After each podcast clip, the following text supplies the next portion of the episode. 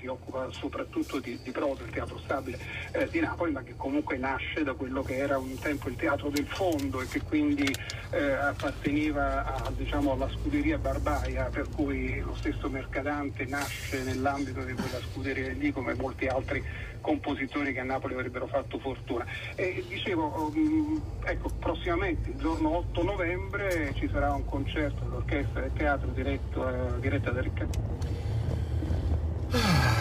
Salutiamo la guardia e andiamo a casa. Dunque, oggi, come forse saprete, è stata una giornata lunga, ma domani sarà più lunga naturalmente. In questa settimana passano per il Senato, cioè passa il mondo praticamente. Abbiamo le linee guida sul recovery, poi questa è la sintesi, poi dopo vi do tutto il titolo per esteso. La NADEF, la risoluzione sul Consiglio europeo e anche la legge di delegazione europea, che non sapete cos'è, però onestamente non lo sapevo neanche io. È una legge con cui una volta l'anno, in un immenso provvedimento omnibus, si eh, recepisce una quantità sterminata di regolamenti, regolamenti direttive più che altro europee, le si inseriscono nel, eh, nell'ordinamento italiano, specificamente dando al governo dei criteri di delega. Il Parlamento delega al governo che cosa? La potestà legislativa inerente al recepimento della normativa europea, cioè arriva la normativa europea e il, gover- il Parlamento dice al governo: vorrei che tu scrivessi, diciamo, che tu recepissi, che tu, diciamo, sovrascrivessi le norme italiane con quelle europee che risultano da questa direttiva, però cortesemente fallo all'interno di questi binari che ti do. Quindi fondamentalmente questa settimana ci carichiamo tutto quel settanta per cento di leggi che ogni anno ci vengono dall'Europa, ragioniamo sui prossimi venti trenta anni del nostro paese, sia con eh, il recovery che con per il prossimo triennio eh, la NADEF. Poi abbiamo eh, il piacere di ricevere nell'aula del Senato il signor Presidente del Consiglio, che va a parlare al Consiglio europeo del quindici e del sedici prossimi di quattro temi che sono la Brexit, il Covid, il clima che si sta rinfrescando e le relazioni internazionali, cioè i nostri rapporti con l'Africa, ovviamente trascurando i dettagli come quelle migliaia, insomma, non mi ricordo quanti erano ieri, sette, sette, ottocento, insomma, che arrivano ogni giorno. A me, diciamo, non danno nessun fastidio, ma io abito ai Parioli e, diciamo così, questo quindi non è mai stato un problema per me, come per tutti quelli come il fondo. E quindi mentre faticosamente si negozia con, con, con gli alleati centrodestra per capire quali posizioni prendere sugli specifici punti di, di questa mappa scala uno a uno del mondo che ci passa sotto gli occhi, perché tale è, e mentre ci si impegna a ragionare su, eh, sul futuro del paese, dando prova di mh, buone intenzioni, per esempio la relazione sulle linee guida del governo alla redazione dello schema di piano nazionale di ripresa e resilienza, che poi deve essere approvato dalla Commissione europea per diventare il piano definitivo che conterrà i progetti che poi verranno finanziati. In questo documento di fondamentale importanza, che rimarrà nella storia dell'umanità come la stele di Rosetta, il codice di Hammurabi e non so, forse qualche, qualche iscrizione di lineare B, non so adesso. Any. Uh, in questo fondamentale documento è scritto che uno degli obiettivi è quello di invecchiare in buona salute, insomma, che per carità è una cosa che io sto cercando di fare, e quindi, come vedete, la prendo a ridere, anche se naturalmente credo che a Carofiglio, che invece sta invecchiando male, eh, dispiaccia l'ironia, ma d'altra parte è uno scrittore che piace ai piddini, non può essere un praticante dell'ironia. Vabbè, mentre succede tutta questa bella roba, succedono anche delle cose interessanti che a chi è nel dibattito, con la, con la D maiuscola naturalmente, l'unico dibattito poi di fatto, eh, credo che possano procurare delle soddisfazioni intellettuali così, più, più, cospicue, ecco, cospicue o forse addirittura poderose. Per esempio oggi, per esempio oggi eh, la Banca d'Italia è venuta... Eh, in audizione, e senza particolarmente volerlo, perché sono cose che non si confessano volentieri, o per meglio dire forse non si confessano consapevolmente, eh, con quel tono di arrogante supponenza che sappiamo essere propria ai suoi stipendiati, insomma, i suoi funzionari, non so come chiamarli, non so quale, che pensano di saper tutto loro, perché una volta lì si faceva ricerca. Mi ricordo che trent'anni fa, quando io ero, eh, quando io ero all'università, la Banca d'Italia eh, si occupava di fare politica monetaria, perché era ancora l'istituto di emissione, di fare vigilanza, e infatti non era mai successo che sotto il governatorato di una persona saltassero otto banche, cioè le banche sono sempre saltate, ma otto, non al ritmo di otto a testa, di otto a governatore, altrimenti nella lunga storia della, della, dell'istituto di ex di emissione, voglio dire, qua avremo solo macerie, insomma.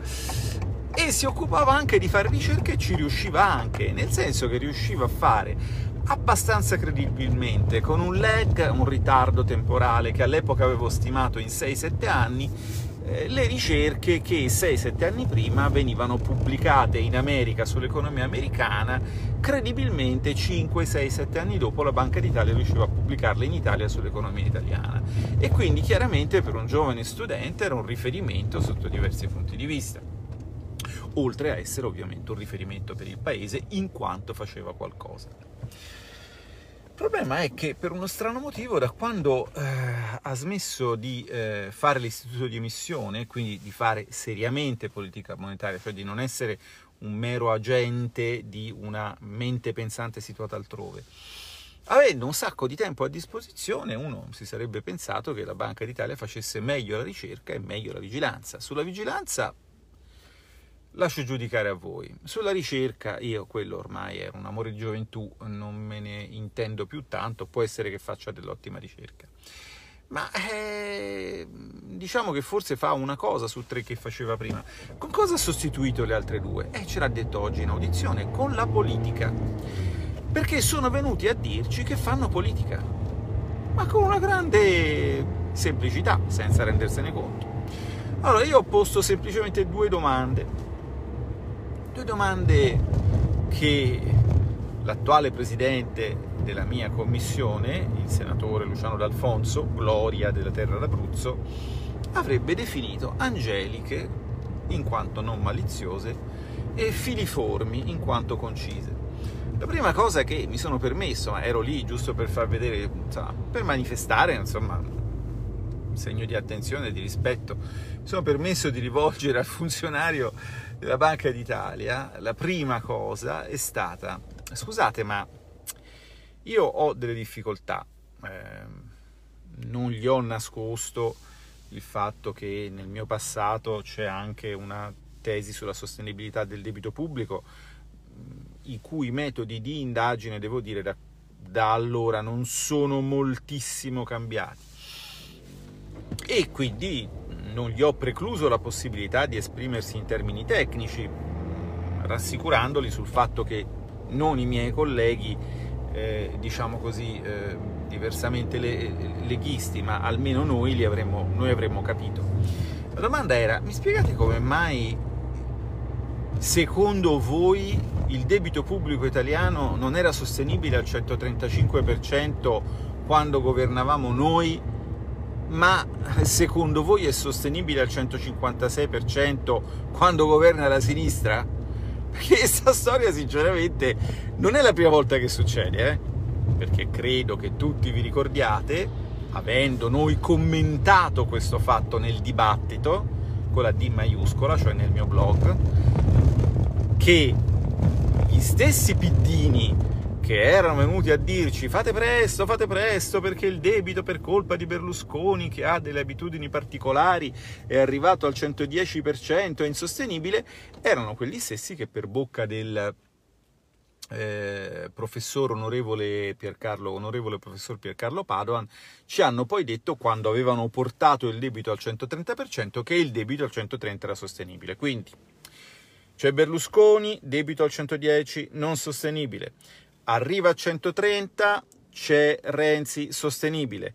Arriva Salvini, debito al centotrenta per cento, non so, Salvini nel senso Conte, vabbè, però insomma c'era una maggioranza con dentro Salvini, stesso debito al centotrenta per cento, non sostenibile.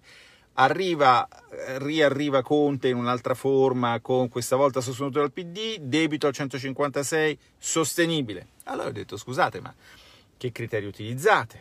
Utilizzate un certo tipo di test statistici, utilizzate dei modelli? Eh? Perché altrimenti capite bene che qui, eh, come dire, eh, come nella canzone di Gaber, sulla destra e la sinistra, il debito è sostenibile quando è di sinistra, non è sostenibile quando è di destra. Questa cosa potrebbe far sorgere dei sospetti. Parla uno che fondamentalmente non ha detto niente, cioè io, per carità, massimo rispetto, io questo non so, poi se uno che ha più o meno l'età mia, magari siamo pure stati compagni università, non so dove abbia studiato, che abbia fatto, quante pubblicazioni abbia, se ne abbia, perché sia lì, non, non me ne frega niente. Andatevi a vedere, l'ho messa credo su Telegram, comunque sta sul canale YouTube, sta su Twitter, la sua risposta. Una risposta che, ahimè, conteneva una menzogna. E questo è inaccettabile, cioè è inaccettabile che persone di un organismo sedicentemente tecnico vengano in Parlamento a mentire, perché la menzogna era chiara, inequivocabile, peraltro l'avevo pre-smentita, per cui non capisco perché venire a, diciamo, a, a, a lordare in questo modo la dignità di un'istituzione che comunque ha una storia da difendere e che potrebbe tranquillamente difenderla col silenzio, che è un'ottima strategia comunicativa. Ah, ma noi non abbiamo mai detto che il debito fosse insostenibile. Io avevo già citato l'intervista del diciannove giugno duemiladiciannove in cui, guarda caso, al governo c'era una maggioranza sostenuta da noi, d'accordo? C'era un governo, scusatemi, sostenuto da una maggioranza a cui partecipavamo noi, e il eh, dottor Visco, governatore, diceva ah, tensioni, pericoli per la sostenibilità del debito, ma ovviamente a mercati aperti, ovviamente, ovviamente per metterci pressione addosso, perché so benissimo quali erano quei giorni, erano i giorni in cui andavo lì nel salottino a Chigi, no? E l'altro tizio mi diceva ah ma sì, facciamo la logica di pacchetto, perché volevano andare avanti con la riforma del M E S, cioè la riforma di, quel, eh, di quella istituzione finanziaria con cui adesso assolutamente vogliono che noi ci indebitiamo per motivi che sanno solo loro e anche noi in realtà. Quindi una balla, quindi fondamentalmente, dato che per difendere questa posizione sono stati costretti a dire delle cose non vere, ci hanno sostanzialmente chiarito che eh, loro fanno politica con altri mezzi, no? Uno di questi mezzi è Eh, il dare la patente di sostenibile o insostenibile al debito e quindi lo scatenare o il placare, lo spread, l'influenzare eh, negativamente o positivamente le aspettative dei mercati a seconda di chi sta governando in quel momento, che per carità va benissimo, va benissimo. Alla balla dell'indipendenza ci possono credere solo dei fessi, è normale, cioè, si capisce che quella dell'indipendenza è una balla, anche perché se tu sei indipendente da me, io devo essere indipendente da te, no? Io non so questi geni dove hanno studiato statistica, se l'hanno mai studiata, ma se l'hanno studiata sanno che l'indipendenza è una relazione riflessiva, quindi non posso essere indipendente da te e, e se tu viceversa e, e, e al tempo stesso però tu dipendi da me, c'è qualcosa che non torna, no?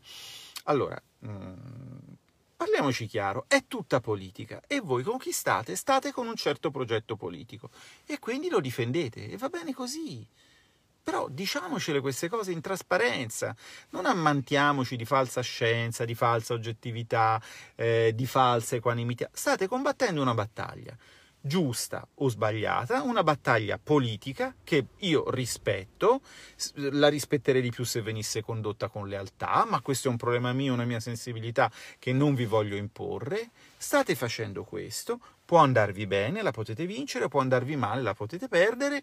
Come sapete, quando si combatte una battaglia, se si vince si ha avuto ragione, se si, se si perde si avrà avuto torto. Vi auguro di avere ragione, ma so che avrete torto. E questa era la prima.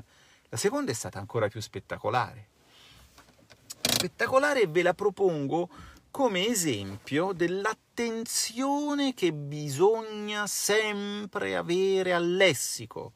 Un'attenzione che deve essere costante, scrupolosa, perché la politica si fa comunicando, perché bisogna comunicare per raggiungere un punto di intesa, e quindi le parole sono fondamentali. Eh? All'inizio della sua relazione il funzionario, diciamo, più alto in grado aveva detto che la Banca Centrale Europea aveva aumentato la sua dotazione, la sua dotazione di, eh, per il programma di acquisto di titoli. Ora, una dotazione, d'accordo? In italiano è una quantità di risorse che viene dedicata ad uno scopo. Un po' la radice etimologica è la stessa della dote, se ci fate caso, no? Anche la dote ha questa, questa caratteristica, quella di essere una quantità di risorse destinata ad uno scopo. Quindi l'idea era, lessicalmente, si fa fatica un po' a capire, nelle parole del nostro simpatico udito, che la Banca Centrale Europea, se su, poteva suonare alle orecchie di chi non sappia l'economia. E voglio aprire e chiudere una parentesi per ricordarvi sempre che non solo voi, ma anche i vostri rappresentanti hanno il pieno, totale e assoluto diritto di essere ignoranti, di non sapere l'economia. Cioè il sogno della Repubblica dei filosofi, no? Del Parlamento di, di, di soli competenti, o del fa, di, del, de, degli elettori che devono avere il patentino per votare, di chi è? Ma di quei fascisti dei peddini, cioè di quelli lì, di quelli che adesso per bocca del ministro Speranza vogliono nominare i capi caseggiato per venire dentro casa vostra a decidere. Ora c'è un po' di luce, ma poi scomparirà e vedrete il buio, così vi rilassate anche voi. Rilassatevi, è buio e io vi eh, per decidere eh, se, eh, se siete troppi eh, a una cena di famiglia, no? Ecco, allora,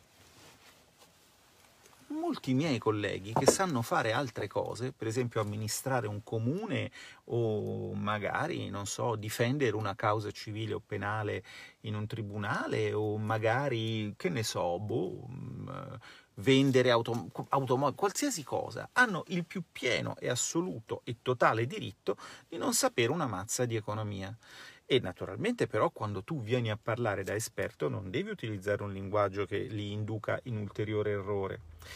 Allora la mia domanda, la seconda domanda ingenua, angelica, filiforme, è stata: ma mi scusi tanto, eh, ma questi cinquecento miliardi alla B C E, ma chi glieli ha dati? Dove li ha trovati? Perché sa, nel dibattito c'è anche chi dice che questi che questi eh, miliardi vengano dalle, dalle tasse, dalle tasse dei cittadini, siano prelevati da qualche parte. E poi, insomma, allora, parliamoci chiaro, il tizio non, non sapeva chi aveva di fronte, io sapevo chi avevo di fronte, quindi ero in vantaggio. E, però, consentitemi un po' di slealtà, le battaglie si vincono anche così, cioè lui non aveva assolutamente la benché minima idea di che mondezza circoli in televisione, di che cosa gli economisti da dibattito, o volevano non averla, non lo so. Cioè noi abbiamo avuto gente, ma qua, a quanta gente avete sentito dire che ah ma no, ma le banche centrali non possono creare moneta se non c'è, se non hanno l'oro, se non ci sono le tasse dei cittadini, perché se no sarebbe troppo facile. E lui ha detto così, come in tutto il resto del mondo la banca centrale compra titoli creando moneta e non vi è alcun limite fisico, fisico a questo processo. Bene, lui lo ha detto, gliel'ho fatto dire, è filmato, è agli atti, non so se c'è uno stenografico di queste audizioni, non credo, ma ci sono i video, già circolano su YouTube. Perché allora la domanda successiva è,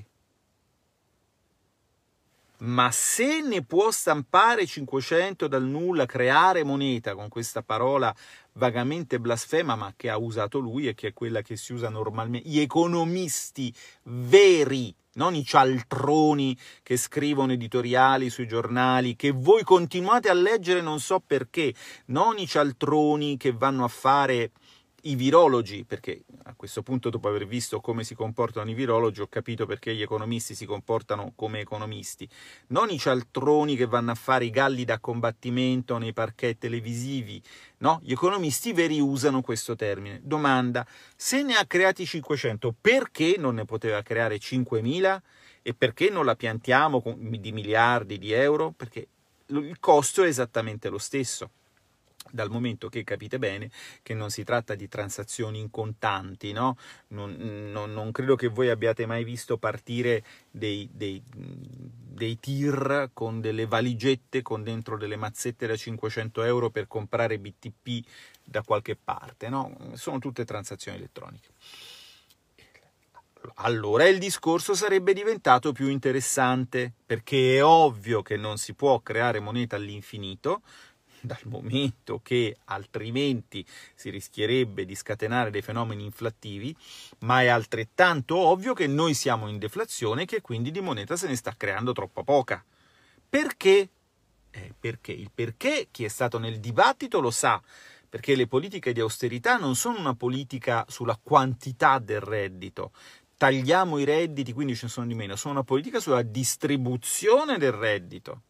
Sono una politica sulla distribuzione del reddito. No, il paradigma della moneta scarsa serve a veicolare delle politiche che, come dire, tagliano, ma tagliano da una parte sola, tagliano dalla parte di chi non ha, e è per questo che aumenta la disuguaglianza. Il motivo è molto semplice, per tenere l'inflazione bassa bisogna far aumentare la disoccupazione affinché i salari non crescano, e la disoccupazione ovviamente aumenta se tagli gli investimenti, se fai tutte quelle cose che il piano nazionale di ripresa e resilienza fa non dicendo di farle, quindi tagli della spesa, eh, tagli delle pensioni, aumento delle, dell'imposizione eh, fiscale sugli immobili, no? Ecco, in quel modo, con queste politiche, con l'austerità, cresce la disoccupazione, calano i salari perché le pretese dei lavoratori sono domate dalla presenza di un esercito industriale di riserva, eventualmente gu- guarnito con anche ulteriori risorse, come sapete, come le chiamava quella signora lì. Ehm, e c'è solo un piccolo problema, che eh, siccome i salari sono il reddito della maggioranza, tu in questo modo crei una sterminata platea di poveri e sopra pochissimi ricchi. Ma questo l'amico lo ha detto, eh? Perché ha detto, ah no, ma è una decisione di politica monetaria, tutto qua. E me lo dici a me? E me lo dici a me? A me lo dici? Ma io sono un economista, adesso stasera mi vado a vedere tu chi sei, cosa hai scritto, se hai scritto qualcosa, quanto sei bravo, quanto non sei bravo. Ma non me lo devi dire a me con questa supponenza. Voi dovreste intervenire, se foste veramente indipendenti e guardiani, diciamo, voi dovreste intervenire con chi nel dibattito dice scemenze, e anzi grazie per aver detto involontariamente una cosa corretta una volta in audizione in una camera di questa, di questa Repubblica parlamentare, grazie, troppa grazia, vi siete degnati di dire come stanno le cose. Bene, allora noi adesso continuiamo a ragionare su come dovremo indebitarci con l'Europa se siamo abbastanza bravi da fare dei progetti tali per cui l'Europa ci dia il permesso di indebitarci con lei, ma già è scritto che noi non saremo abbastanza bravi e non ci meriteremo l'insigne Eh, beneficio di indebitarci con l'Europa, perché noi sicuramente non faremo dei piani sufficientemente belli, sufficientemente green, sufficientemente digital per essere finanziati dall'Europa. Ci, noi andremo a parlare di questo e nel frattempo sappiamo, perché abbiamo esempi in altri paesi e perché ci è stato detto che ovunque è così e potrebbe quindi essere così anche da noi, che in una fase come questa basterebbe semplicemente monetizzare l'investimento pubblico, cioè finanziare un livello di investimenti pubblici decenti direttamente con emissione monetaria, perché, come dice il grande in Frankenstein Junior, si può fare. E da oggi lo dice anche la Banca d'Italia.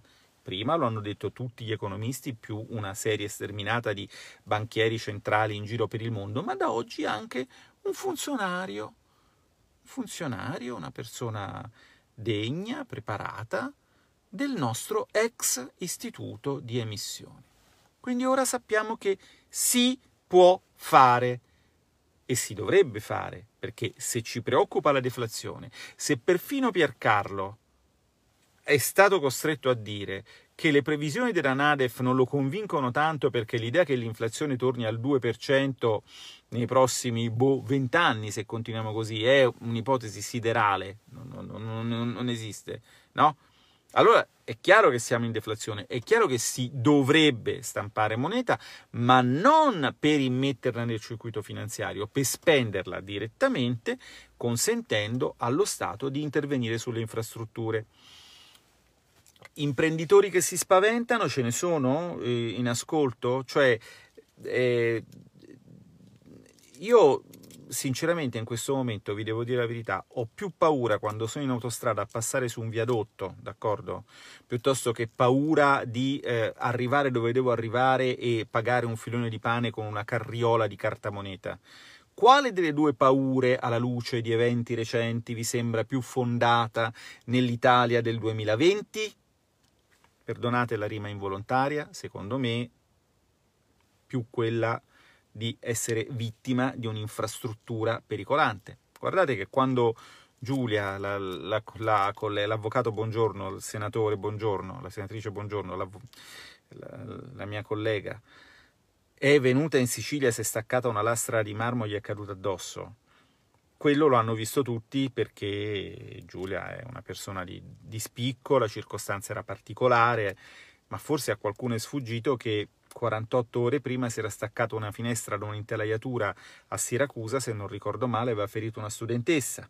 Cioè ogni giorno un pezzo di questo paese cade addosso a qualcuno o ogni giorno qualcuno cade di sotto con un pezzo di questo paese, d'accordo?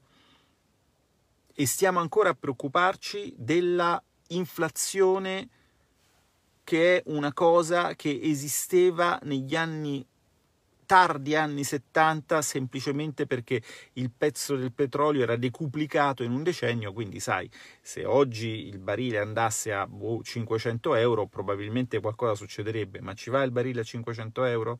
E soprattutto noi nel frattempo abbiamo imparato a, come dire, diversificare il nostro mix di fonti di energia, no? Quindi di che parliamo? Di che parliamo? Parliamo del niente, parliamo del desiderio di pochi ricchi di sopraffare tanti poveri, quindi parliamo del mondo come, come è sempre stato, come è sempre stato, e per far finta che il mondo oggi sia diverso ci ammantiamo di bontà, di buoni sentimenti, eh, raccattiamo su tutti, anzi importiamoli. E quindi abbiamo anche un'altra cosa che c'è sempre stata, abbiamo i negrieri, perché anche quelli ci sono sempre stati, e poi abbiamo le epidemie che ci sono sempre state, e, e così e si, si continua, continuiamo a, a, a prenderci in giro. Si potrebbe, si potrebbe campare meglio, certo, si potrebbe. Non sarebbe naturalmente così difficile, però io, non essendo un europeista, non ho questa visione irenica, no? Sapete che Irene è, è la pace, no? della storia. Non penso in particolare che l'Europa ci dia la pace, penso anzi che la guerra, il polemos ci sarà sempre, penso che il conflitto esisterà, penso che il conflitto vada gestito, non può essere gestito con la sopraffazione, impedendo le manifestazioni a colpi di D P C M, impedendo l'espressione delle libere opinioni a colpi di comitati contro le fake news. Eh, penso che sicuramente l'Europa non ci dà la pace, ma penso che tutti gli uomini vogliano la pace, ma penso anche che gli uomini vogliano essere lasciati in pace. Gli italiani vogliono essere lasciati in pace. Gli italiani non vogliono continuare a sentirsi dire che loro devono riformarsi, perché non ne possono più. Perché non ne possono più e perché non è vero, perché gli italiani hanno fatto tutte le riforme che gli sono state chieste e che gli sono state chieste da persone che non avevano la, la legittimazione politica a chiedergliela, in modi, fra l'altro, abbastanza irrituali, perché tutte le riforme che la cosiddetta Europa ha chiesto agli italiani e gliele ha chieste con la lettera della B C E dell'agosto duemilaundici, gli italiani le hanno fatte. C'era chiesto di riformare le province, fatto da Del Rio. C'era chiesto di riformare il mercato del lavoro, fatto da Renzi e Poletti. C'era chiesto di riformare eh, la pubblica istruzione, fatto con la buona scuola, da Renzi. C'era chiesto di riformare il settore bancario, non era chiesto lì, ma era nel progetto di unione bancaria, fatto col bail-in. D'accordo? E tutte queste riforme in qualche modo hanno fallito e hanno fallito in un modo tale che perfino quelli che sono stati ascari, agenti feroci di questa ansia riformatrice che non era nell'interesse del paese, perché non proveniva da un processo democratico interno al paese, adesso si smarcano.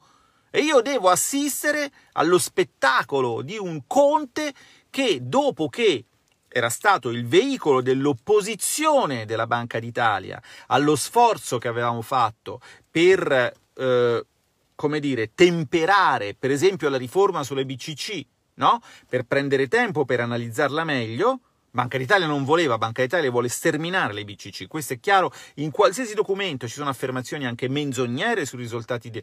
dopo aver fatto di tutto, ecco, adesso Conte improvvisamente torna indietro e dice che sulle B C C bisogna fare, ma erano tornati indietro anche sul bail-in. Adesso il bail-in è, è destabilizzante. Quando lo diceva solo Claudio Borghi nel duemilatredici invece andava bene, no? Poi dopo nel duemilaquindici si è visto cosa è successo, cinque anni dopo tutti arrivano a dove Claudio era sette anni prima, ma Claudio è quello cattivo, Claudio è quello cattivo. E allora però, amici cari, io che cosa vi devo dire? Vi ricordate quando Prodi disse che, non so, che nella vita c'è anche il suicidio?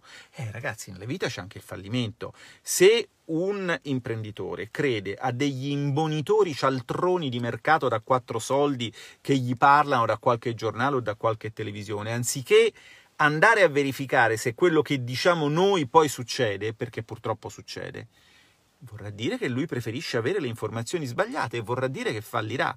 Noi siamo per sostenere comunque tutta la, la, l'economia, per, stiamo dalla parte degli imprenditori, vorremmo fare una riforma fiscale, avevamo anche cominciato, avevamo, abbiamo fatto un inizio di flat tax per cui la gente ci incontra e ancora ci ringrazia, come del resto ci ringrazia per quota cento, abbiamo dimostrato di poter fare. Ma se proprio volete farvi informare da persone che l'economia non la sanno o sanno quella che fa comodo a loro, accomodatevi. Cioè, voglio dire, fa parte della libertà anche questo. Io non voglio imporre le mie opinioni, penso anche anzi quasi di non averne, non me ne frega niente di avere delle opinioni, non, non, non è questo il punto, il punto è un altro, io vi sto riferendo dei fatti e questi fatti sono che, punto primo, la Banca d'Italia non ha una metodologia oggettiva di valutazione di sostenibilità del debito. Ci è stato detto, ma facciamo delle previsioni a lungo termine, sì d'accordo, ma ragazzi nel lungo periodo saremo tutti morti o sarete tutti morti, no? Quindi di che stiamo parlando? Me lo venite a dire a me, previsioni a lungo termine, che le faccio da trenta anni a questa parte. cioè so come funziona quel business. E poi ci è stato detto che le banche centrali possono creare moneta ad libitum, a piacere, senza che questo costi nulla loro. Quindi sul perché poi non lo facciano si può aprire a questo punto un civile dibattito. Vogliamo continuare a pensare che la banca centrale deve essere un ostacolo sulla strada del governo e gli deve strozzare i finanziamenti perché altrimenti i governanti cattivi comprerebbero con i soldi stampati dalla banca centrale tonnellate di ostriche, gozzoviglierebbero riempiendo piscine olimpiche di champagne e così, e poi ubriacandosi e finendo miseramente a fondo delle suddette piscine. Vogliamo continuare a raccontare queste scemenze o vogliamo ragionare su come si può uscire da una depressione che rischia di essere più lunga e più tragica di quella della fine del diciannovesimo secolo, che poi ci ha consegnati allegramente al ritmo di musichetta della Belle Époque al periodo delle guerre mondiali. Noi stiamo parlando di questo, eh, perché stiamo parlando di debiti che prenderemo e che ci porteremo appresso per cinquanta anni, e stiamo parlando di previsioni che nel caso più roseo ci faranno tornare al reddito del duemilasette fra trenta anni dopo, non so, nel duemilatrentasette, nel duemilatrenta, nelle vostre previsioni rosee. Cioè stiamo parlando di una cicatrice che è stata inferta alla storia economica di questo paese e che si vedrà nei lunghi secoli a venire. Quello che sta succedendo adesso, nel, nel duemilacinquecento, quando si guarderà la serie storica del P I L italiano dal milleottocentosessantuno a, a, a, al duemilacinquecento, si vedrà ancora il buco che stiamo facendo adesso per andare appresso a delle ideologie fasulle. E che queste ideologie siano fasulle lo ha detto, senza volerlo dire, senza accorgersi che lo stava dicendo, oggi la Banca d'Italia in audizione. Vabbè, insomma, sentite, io non voglio accalorarmi e non voglio annoiarvi, voglio semplicemente andarmene a dormire perché domattina alle otto e mezza, in teoria, c'è il ministro Gualtieri in audizione in, in commissione bilancio. Poi ovviamente farò un po' tardi, io dopo alle nove devo andare nella mia di commissione, insomma, vabbè, vi risparmio queste difficoltà. Ma andatevi a vedere, lo trovate eh, su Twitter e laddove non l'abbia fatto ve lo metto adesso in, su Telegram, andatevi a vedere domande e risposte dell'audizione di oggi, sono molto istruttive.